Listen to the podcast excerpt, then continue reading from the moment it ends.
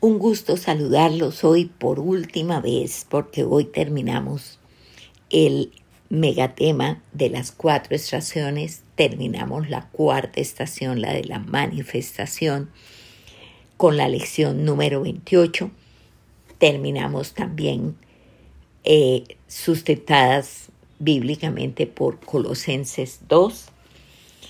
Eh, entonces vamos a orar. Padre de los cielos, alabamos, exaltamos, bendecimos y glorificamos tu nombre. Muchas gracias por este privilegio grande, bendito Dios, que nos has dado a lo largo de todos estos estas lecciones de vida que fueron muchas, bendito Dios, y que fue tu amor derrochándose sobre nosotros, enseñándonos esos, esos secretos, esa, esa enseñanza con sabiduría, conocimiento espiritual, Dios mío, que nos deje en posición de vivir, para que cuando nos vean te vean a ti. Bendito seas. Hacemos nuestra parte que es reconocer nuestras culpas y pedirte perdón. Y lo hacemos con todo nuestro corazón, Señor. Y te pedimos, por favor, ayúdanos, Señor, a no pecar. Ayúdanos antes de caer. Pon ese sentir en nuestro corazón que mantengamos cerradas todas, todas las puertas al enemigo, que no tenga acceso ni de un milímetro en nosotros, bendito Rey. Que tu sangre preciosa nos mantenga limpia, Señor. Que ese terreno que es nuestro corazón, donde tú siembras, siembras y siembras, libre de toda maleza pecaminosa, y al ser sembrado con la semilla de vida que es tu palabra, de una cosecha del ciento por uno, bendito Rey. Y que sea grabada a fuego en mentes, corazones y espíritus de cada uno de quienes oigan estas enseñanzas. La honra, la gloria y la alabanza sean para ti, mi amado. En el nombre de Cristo Jesús, amén y amén. Como les decía, última lección de este megatema. Mm, esta, esta fue de las cuatro estaciones la más larga de las cuatro estaciones, pero yo creo que por lo que significa que cuando nos vean lo vean a Él, hasta cierto punto se justificó que haya sido la más larga. Entonces, ¿cómo terminamos este, este megatema? Que nadie nos engañe. Estamos completos en Cristo. Base Colosense 2. Estación que vivimos durante 28 enseñanzas la manifestación. Mm, de las cosas más fuertes que aprendimos y que tenemos o tenemos que vivir es que debemos ver a nuestros hermanos como objeto del amor de Dios. Como dice por allá en, en la primera de Juan, y este es el mandamiento, que el que ame a Dios, ame también a su hermano. Punto. Ahí está todo resumido. Ahora, ¿cómo recibimos a Cristo? Esta es la forma como generalmente lo decimos, pero esa no es nuestra experiencia. ¿Por qué? Porque nosotros no recibimos a Cristo. Recuerden cómo estábamos muertos. Un muerto no recibe nada. Sencillamente Él nos alcanzó nos alcanzó. Y para esto definimos tres cosas. En charlas pasadas las vimos. Uno, no recibimos una doctrina, recibimos una persona. Por eso no andamos por la vida defendiendo una doctrina, sino agradando a una persona, Cristo. Dos, todo el proceso fue iniciativa de Él, de Cristo. ¿Qué quiere decir esto? Esto quiere decir que no ando en la vida conforme a mis iniciativas, sino de acuerdo a las de Él. No mis iniciativas, las de Él. Yo no cuento. Y tres, lo recibimos no solo como Salvador, sino como Rey de Reyes y Señor de Señores. ¿Qué quiere decir esto? Esto quiere decir que estamos a su servicio, no Él al servicio nuestro. Por favor. Y esto tiene que darle un giro de 180 grados a la manera como usted ora. Porque vergonzosamente hemos hecho de Dios nuestro sirviente, nuestro Jaimito, como en las películas de gringas, que generalmente el mayordomo se llamaba James, Jaime, Jaimito. Entonces él era el que iba, subía, bajaba, traía, llevaba. Dios no es nuestro Jaimito. No se le olvide. Él no está al servicio suyo. Somos nosotros quienes estamos al servicio de Dios. Y luego Pablo sobreenfatizó cuatro expresiones de cómo es nuestro andar en él. ¿Recuerdan? Arraigados, sobreedificados, establecidos y abundando en acciones de gracias. Repasamos, arraigados, echando raíces. La segunda, sobreedificados, que Cristo crezca y que nosotros desaparezcamos. Establecidos, tres, que las circunstancias no me muevan porque estoy anclada en Cristo. Y la cuarta, abundando en acciones de gracias. Todo mi caminar es una permanente expresión de gratitud a mi Señor. Todo mi caminar, una permanente expresión de gratitud al Señor.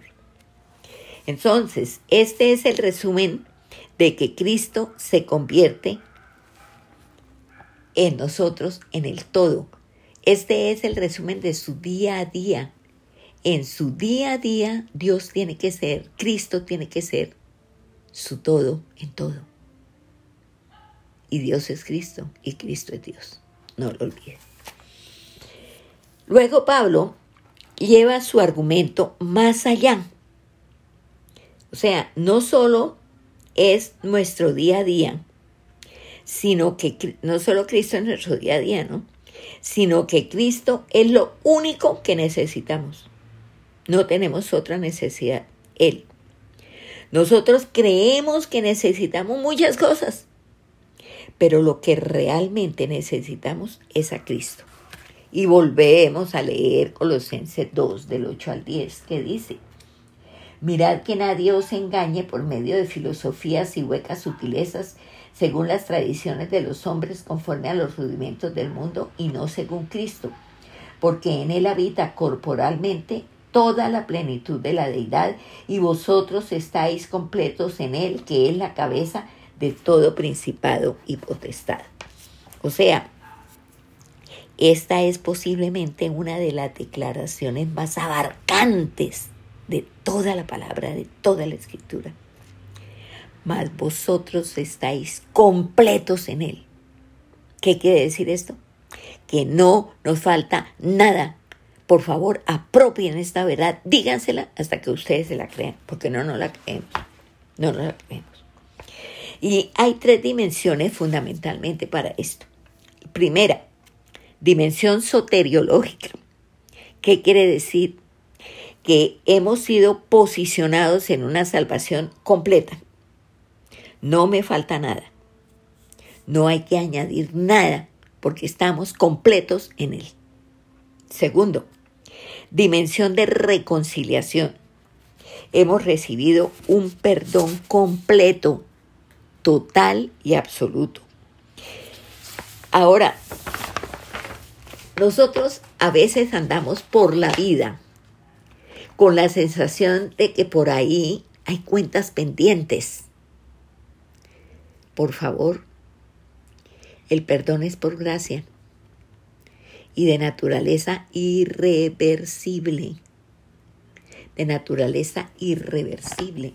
Mire lo que dice en Colosenses 2.14. Anulando el acta de los decretos que había contra nosotros, que nos era contraria, quitándola de en medio y clavándola en la cruz. O sea, si esto lo dice la palabra, quien nos dice que nos vuelva a cortar de nuestros pecados y nuestras maldades. ¿Por qué nos cuesta tanto aceptar el perdón de Dios? ¿Por qué somos tan duros para perdonar? Porque ¿cuál es el decir de nosotros? Yo perdono, pero no olvido. Y ¿cómo decimos que esta no es nuestra realidad? Sí, esta es nuestra realidad. Entonces, como esta es nuestra realidad con los que nos rodean, así leemos el perdón de Dios para nosotros, tal cual, tal cual. Y todo está redimido por su sangre preciosa, absolutamente todo. Él perdonó nuestros pecados. ¿Qué significa esto? Significa que fueron todos y todos son todos.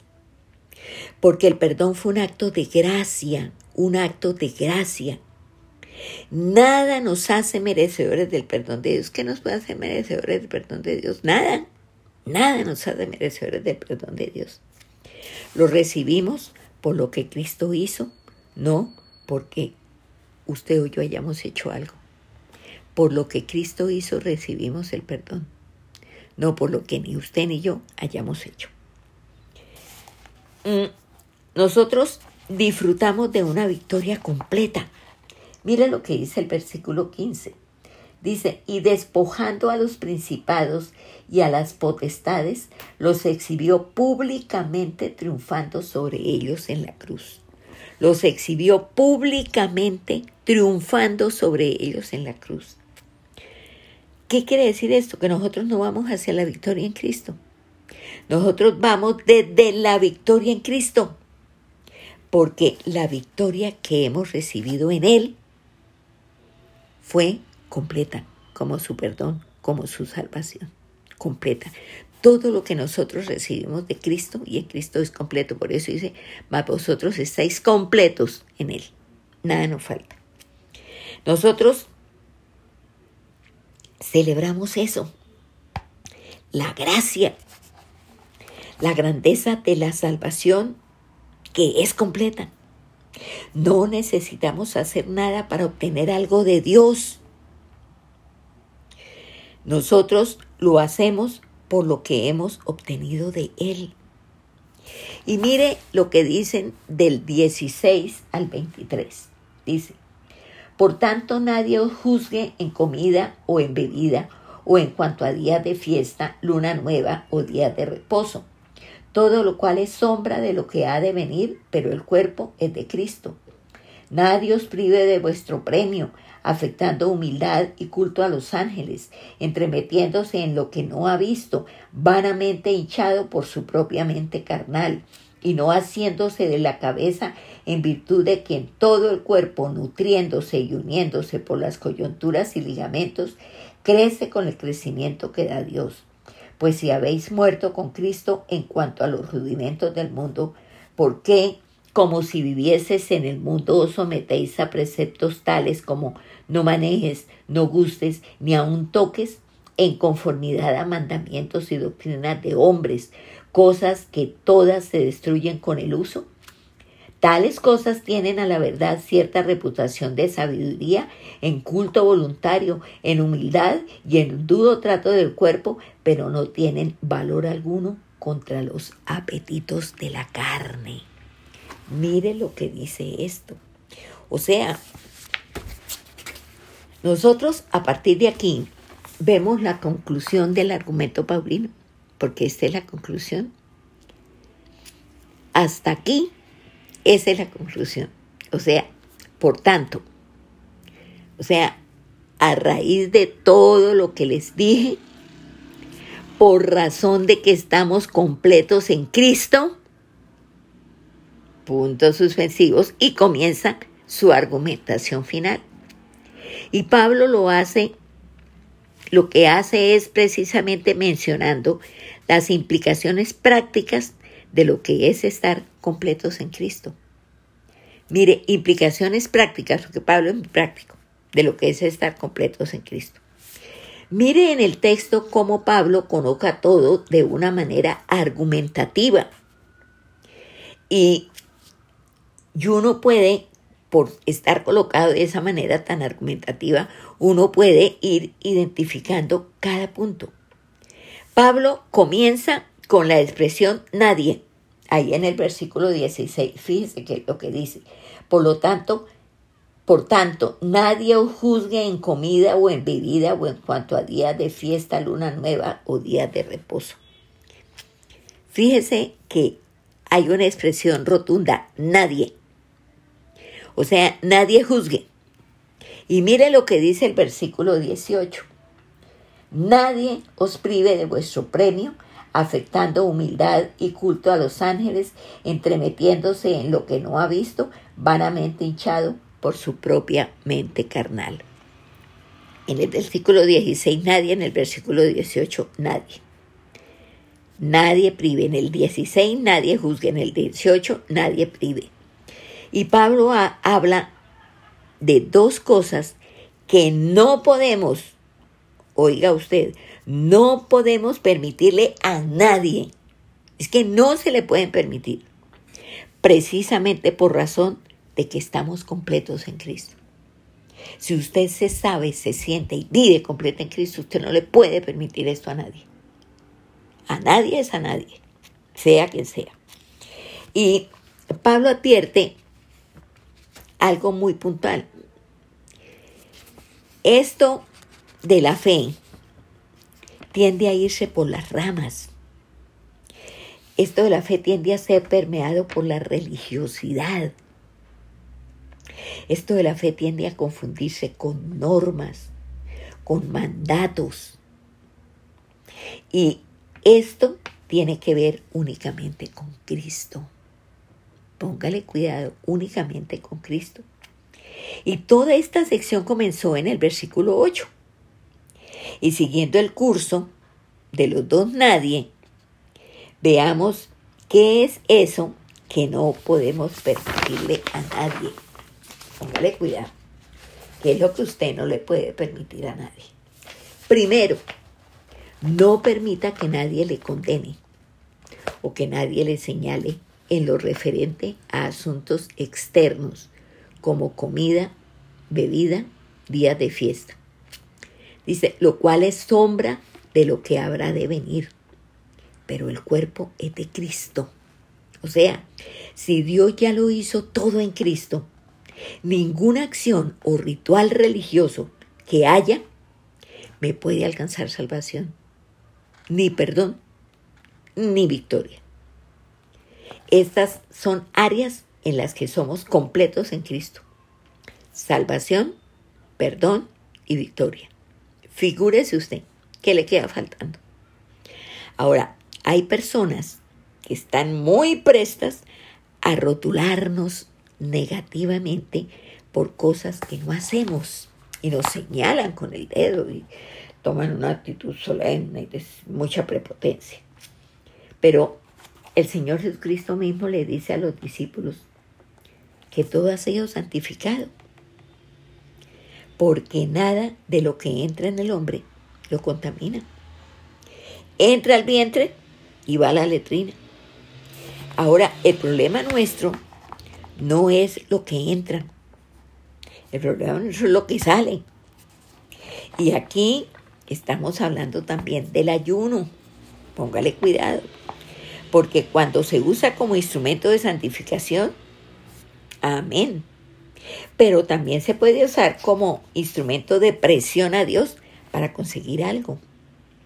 Ahora, el ayuno es un excelente espacio de comunión con Dios donde nosotros nos separamos de nuestras necesidades básicas para concentrarnos en nuestra necesidad primera, que es Cristo.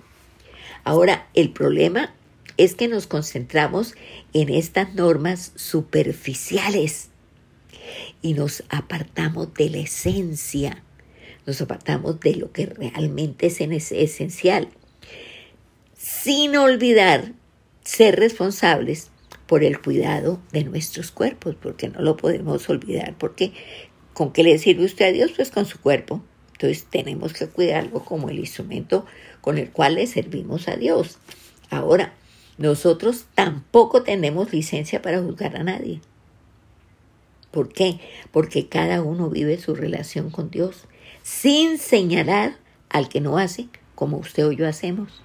Cada uno hace para Dios y Él es el que lo aprueba o lo reprueba. y usted no tiene nada que hacer ahí, ni nada que criticar, ni nada que meter. Aquí se habla de días de fiesta, de lunas buenas, nuevas, de días de reposo. Y Pablo hablaba de la importancia que le daban a ciertas celebraciones que eran ya instituciones para el pueblo de Israel. Pero para nosotros hoy, la comunión con Dios no es de determinado día. La comunión con Dios es de todos los días. Ahora sí, es cierto, hay un día en el que nos reunimos para edificarnos mutuamente, pero puede ser cualquier día. El mismo Pablo dice que todos los días son iguales. Ahora, hay también ciertas festividades en el calendario cristiano. Y, y estas, estas actividades del calendario cristiano tristemente se han rodeado de un misticismo, pero espantoso, como la cuaresma, la Semana Santa, la Navidad. Ahora, ¿cuál Semana Santa? Usted ha leído, si ha leído la Biblia, usted vea alguna alusión en la Biblia a una Semana Santa? Yo no, yo me he leído la Biblia muchas veces. Y todas las semanas en la Biblia son iguales. No hay semanas diferentes a otras. Entonces, todo lo que hago tiene sentido en razón del propósito por el que yo hago lo que haga. Póngale cuidado.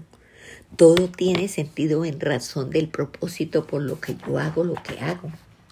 Mire lo que dice ahí el versículo 17, todo lo cual es sombra de lo que ha de venir, pero el cuerpo es de Cristo. O sea, lo que ha de venir ya vino, ya vino. ¿Para qué hacer cosas que se relacionan con la sombra si ya tenemos la realidad en nosotros? Ya están, ya la tenemos. Mire, por ejemplo, que es una foto. Una foto es la representación de alguien, ¿no es cierto? Y nosotros tenemos fotos sobre todo de personas que se han ido, que no tenemos al lado, que se fueron y de pronto bien lejos, ¿no es cierto? Entonces tenemos esa representación de alguien que viajó.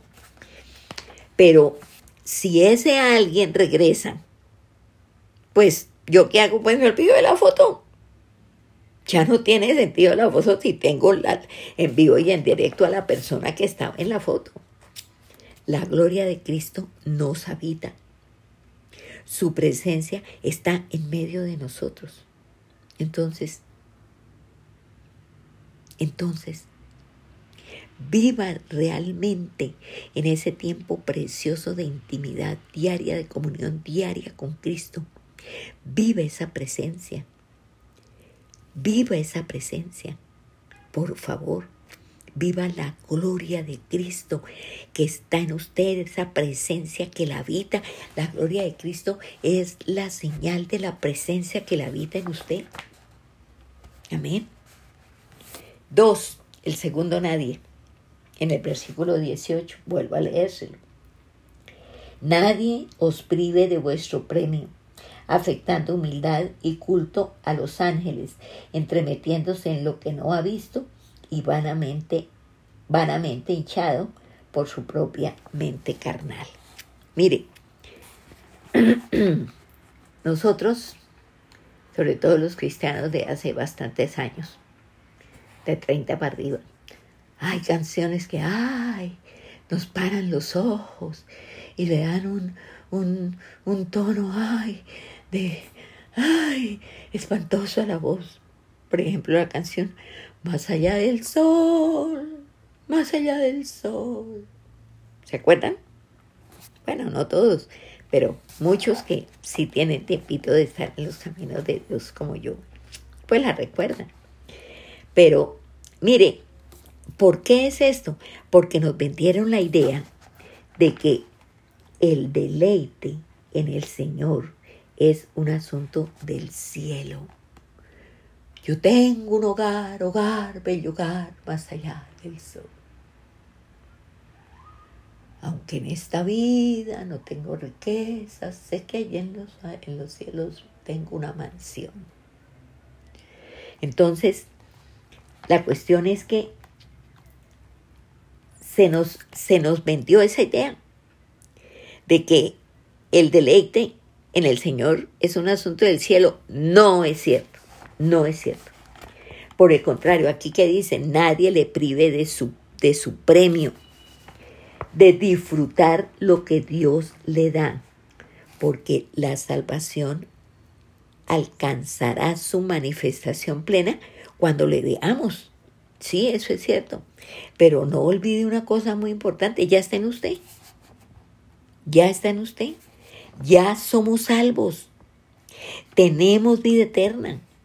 Hemos sido reconciliados con Dios. ¿Cómo no poder disfrutar y gozar y sentirnos en la quintesencia de la dicha con esto que ya es suyo, ya es mío? Por favor. Ahora, hay gente, que todos en la viña del Señor, hay gente que aparenta tener humildad. Y estas personas nos hacen señalamientos que no nos permiten disfrutar de la vida en Cristo. Y Pablo dice, no le permita a nadie que haga esto. No le permita a nadie. Primero, porque son personas que aparentan ser humildes, pero la humildad no se promueve. Y promover la humildad no tiene nada de humilde, nada de humildad. Así que usted conoce a alguien que promueve mucho de humildad, ponga en duda su humildad, porque no es así. La humildad no se promueve, se reconoce y nos inspira al verla en obras que otros hacen. Nos inspira al verla en otros, la humildad. O sea, no le permita a nadie que le quite el premio de lo que Dios ha ganado para usted, porque Él, Él ganó para usted la salvación, muriendo. Él murió para que usted viviera. Ahora, en Cristo le fue dada a usted la salvación, porque fue una victoria completa. Las personas, por lo general, generalmente señalan y esas personas que por lo general la señalan o no señalan, son las que viven orgullosas de ser humildes, figure este contrasentido. Pero mire lo que le pasó a los colosenses. Los colosenses eran tan humildes que no se permitían acercarse al Dios verdadero. ¿Y qué hicieron estos colosenses? Una falla grande. Buscaron intermediarios y terminaron dándole culto a los ángeles. Hágame el favor. Ahora, esto está muy de moda hoy, la angeología. Y que usted tiene un ángel que es el que le habla y el que le dirige y es el que esto y es el que aquello. Eso está muy de moda hoy. Pero eso no es bíblico, mis heridas. Me da pena decírselo, pero tengo que decirle la verdad. Eso no es bíblico porque por razón de lo que ahora somos, hijos, hijos, por razón de lo que, de lo que somos hijos, podemos entrar directamente a la comunión con nuestro Padre Celestial. Podemos entrar confiadamente al trono de la gracia, nos dice por allá en Hebreos. O sea, no tenemos que acudir a, a ningún intermediario. El único intermediario entre Dios y nosotros es el Señor Jesucristo. Y Él nos dice que cuando nos presentemos ante el Padre lo hagamos en el nombre de Él. Y Él donde está sentado ahí al lado del Padre. Por eso nos dice que vayamos al Padre en el nombre de Él. Ahora, si hay experiencias sobrenaturales, que también eso está como muy de moda hoy, son para la persona que las tuvo. Eso es algo muy personal y muy individual. Lo único normativo, o sea, la única norma de fe y conducta para usted es la palabra. Punto. Mire, los sueños son algo de Dios para la persona en particular. O que usted comió más de la cuenta y se indigestó, le dio una pesadilla bien espantosa. Entonces es resultado de, de, de su desorden alimenticio y para nada de Dios. Entonces usted no puede hacer que los demás se ciñan a una experiencia si esto fue algo de Dios para usted. Usted no puede hacer que los demás se enseñen una experiencia que usted vivió. Y en eso Pablo es tajante. Miren el versículo 19. Dice, y no haciéndose de la cabeza en virtud de quien todo el cuerpo, nutriéndose y uniéndose por las coyunturas y ligamentos, crece con el crecimiento que da Dios. Porque, póngale cuidado, es en Cristo que todo el cuerpo se nutre, se une y crece. Solo en Cristo. Y Él no manda razones, soy yo. Acuérdese. Ahora, estas cosas a veces funcionan, pero no nos sujetamos a algo porque funcione. Usted no se sujeta a algo porque si algo funcione, sino porque viene de Dios a través de su palabra. Por eso usted se sujeta, porque viene de Dios a través de su palabra.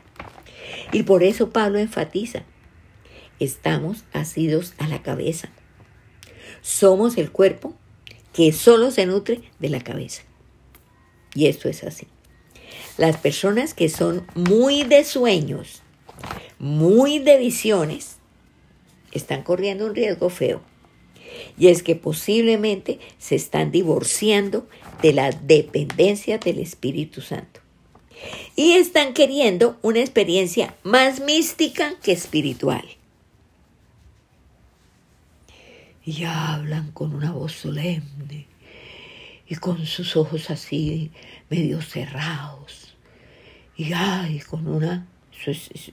Cuidado, yo mis queridas, cuidado. Cuidado, eso no tiene por quedarse si realmente estamos nosotros siguiendo al que debemos seguir. Y mire lo que dice el versículo 20. Pues si habéis muerto con Cristo en cuanto a los rudimentos del mundo, ¿por qué como si vivieseis en el mundo os sometéis a preceptos? O sea, usted, aquí qué está diciendo? A nosotros nos pueden decir todo lo que quieran de lo que pasó antes. Sí, y antes y antes y se hacía y no se hacía, bueno. Pero ahora estamos muertos en Cristo en cuanto a los rudimentos del mundo. Y Pablo dice, ¿por qué retrocedemos, Hola? ¿Por qué retrocedemos?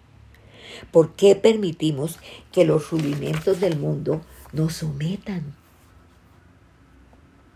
Reglas, mandamientos, doctrinas, ese tipo de cosas que nos da la guía para que evaluemos qué estamos haciendo. Y mire del 20 al 23, porque esto es tremendo.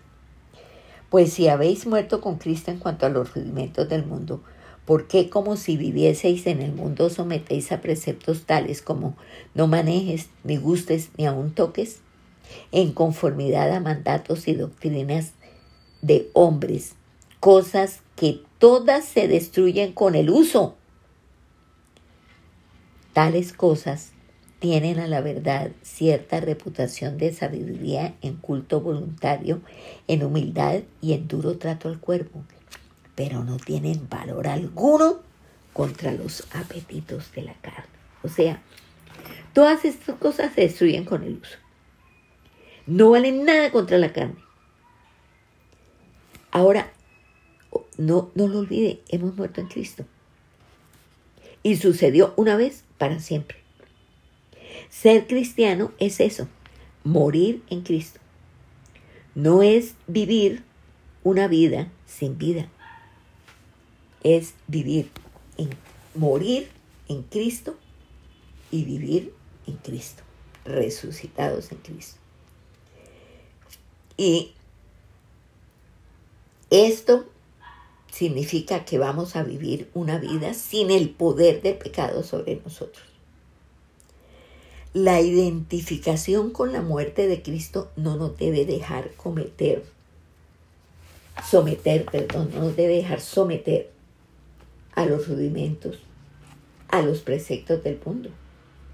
Porque la idea aquí es que al morir en Cristo, estamos separados del mundo. totalmente. Las normas que rigen el mundo, a nosotros no nos rigen porque nosotros no somos del mundo. Y no se insinúa que el creyente ya no peque. No, Señor. Si decimos que no pecamos, somos mentirosos y la verdad no está en nosotros, dice por allá Juan. Sino que el pecado no se enseñorea de nosotros, no nos manda, no tiene dominio sobre nosotros, porque estamos viviendo en una región eterna. Estamos sentados en los lugares celestiales con Cristo. No lo olvide. ¿Cómo le ve a usted Cristo como una obra terminada? Sí, usted y yo estamos aquí en el mundo luchando contra cosas. Pero ¿cómo le ve a usted Cristo? Sentada con Él, banqueteando con Él. Y así debe verse usted, para que no le tema a ninguna circunstancia que se le presente. Porque ese, esa circunstancia, por terrible que sea, no le mueve la butaca arriba, no se le olvide. Y Pablo dice, no conviertan su vivencia cristiana en una serie de reglas, en una serie de leyes, en una serie de normas, en una serie de doctrinas que nos dice, goce de la vida de Cristo que ahora tiene. Por favor, gócela. Ese es el deleite del que nadie la debe a usted privar goce de la vida de Cristo que ahora tiene, que esté en usted y usted en Él, porque este es un deleite del que nada ni nadie la debe a usted privar. Mire, las cosas que se destruyen con el uso, no le dé trascendencia, que son temporales, son aquí debajo del sol, sencillamente. No hacen parte de lo eterno que es donde usted y yo estamos sentados ahora, sentados en los lugares celestiales con Cristo. No hacen parte de lo eterno, allá donde estamos. Y estas cosas tienen cierta reputación, las temporales, ¿no? En culto voluntario, pero el impacto no va más allá de eso. No va más allá de eso. De algo que se ve, y pueden parecer fascinantes, uy, pero figúrese. Pero como sustituto de lo que Dios hizo en Cristo, son terribles, terribles.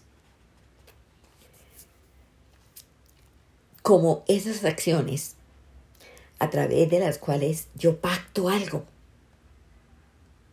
Mire, eso sencilla y llanamente es manipulación. Manipulación. Y hoy todas las grandes polémicas de la fe cristiana giran en torno a lo externo. Pero la única que doblega la carne es el poder de Cristo crucificado que vive en nosotros. Lo único que doblega la carne. Pero viene el punto de conexión de Pablo. El vínculo perfecto no es la norma, es el amor. Ese es el vínculo perfecto, el amor. Nosotros vivimos un cristianismo cargado de legalismo. Y este legalismo pone el énfasis en lo que yo hago y menosprecia lo que Cristo hizo. Figúrese usted esto tan terrible. Menosprecia lo que Cristo hizo, porque es más fácil el camino del legalismo, claro, lo que se ve y lo aplauden a usted. Y usted se siente grande, se siente importante, se siente que todo el mundo, ay, ya viene, ay. O sea, cabría muy al, al, al saco aquella frase, usted no sabe quién soy yo. Señor Jesús. Mire, Dios se agrada del vínculo perfecto que es el amor a mi hermano. De eso sí se agrada Dios. Pregunta, ¿cómo lo demuestro? Póngale cuidado a esto. Y mire si usted está demostrando esto. Cuando usted, cuando yo somos capaces de renunciar a cosas que nos gustan, que no son pecado, por amor a nuestro hermano. Y así se manifiesta en mí el amor a mi hermano. Así se manifiesta en mí aquel que dijo, yo soy amor. Yo soy amor. Entonces, que nada ni nadie la someta a usted. Solo el amor por Cristo. Solo el amor por Cristo. Dios concibió esto como deleite, no como una carga que se nos hace tan onerosa, tan pesada, que no podemos llevarla. No, Señor, eso no es así. Entonces, anhele vivir una vida cristiana que solo se centra en Dios, centrada total y absolutamente en Dios, mirándolo usted a Él, viviendo para Él, obrando para Él gozándose en Él, deleitándose en Él. Esa es una vida centrada en Dios. No juzgue, no señale, no vuelva a señalar, no más. Porque esto no es llamado al señalamiento, sino al mutuo amor. No nos desvinculemos de la cabeza que es Cristo, por favor. Y que podamos ver al hermano como Dios lo ve. Que no privilegiemos la doctrina sobre el amor al hermano, por favor. No privilegiemos la doctrina sobre el amor al hermano. Entonces aquí se nos lanza un desafío para que usted lo tome y lo enfrente de aquí hasta que esté delante de mi Señor. ¿Cuál? Vivir una comunión con Dios sobre el vínculo perfecto que es el amor. ¿Por qué? Porque Dios es amor. Entonces usted va a vivir una comunión, una común unión con Dios sobre el vínculo perfecto que es el amor que es Dios mismo. Punto. Así es como usted manifiesta a Cristo. Esta es la manera real y cierta y auténtica como usted manifiesta a Cristo. No hay otra manera. No hay otra manera. Así es como usted manifiesta a Cristo. No lo olvide nunca. Vívalo a plenitud agárrese de esa cabeza y viva en la certeza de agradar al que es su cabeza, Cristo. Amén. Y de verdad que si usted lo hace, usted está en modo manifestación permanente de Cristo en modo manifestación permanente de Cristo. Usted lo está manifestando permanentemente, manifestando a Cristo, permanentemente lo está manifestando. De figura lo que significa esto. ¡Wow! Esto es sencillamente maravilloso. Y usted debe anhelar vivir en esta gloria que es manifestar a Cristo. Este es el cierre de este megatema de las cuatro estaciones. Comenzamos con un acto de amor infinito de Dios al adoptarnos, al engendrarnos y adoptarnos. Y terminamos viviendo para Él y manifestándolo. Amén. De eso se trata. Ojalá ustedes de vez en cuando repasen, oigan alguna lección de estas. si ustedes están desde el principio, del nuevo nacimiento, oyendo todas estas, estas lecciones, cualquiera que usted comience a oír, de una le recuerda cuando lo oyó y le va a ampliar, le va a ampliar ese conocimiento. Compártalo. Acuérdese que usted forma parte de la gran comisión que es llevar el mensaje del Evangelio. Esto es el Evangelio, porque son las buenas nuevas de Dios para el hombre. Y usted es instrumento de Él para llevar esas buenas nuevas. Honor inmerecidísimo, claro que sí. Un honor del que usted nunca se debe cansar de darle gracias y servirlo siempre. Y para mí ha sido un gusto poder compartir con ustedes estas enseñanzas de vida. Y vuelvo a decirles, compártalas. Vale la pena que ustedes las compartan. Porque si lo hacen, ustedes están compartiendo Cristo.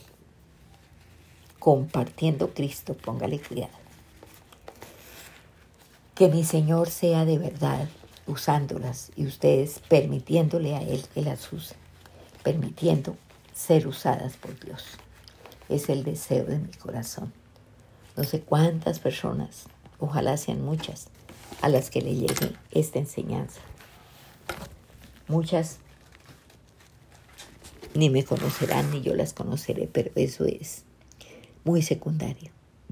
Lo importante es conocer a Cristo. Amén. Vamos a orar. Padre de los cielos, muchas gracias.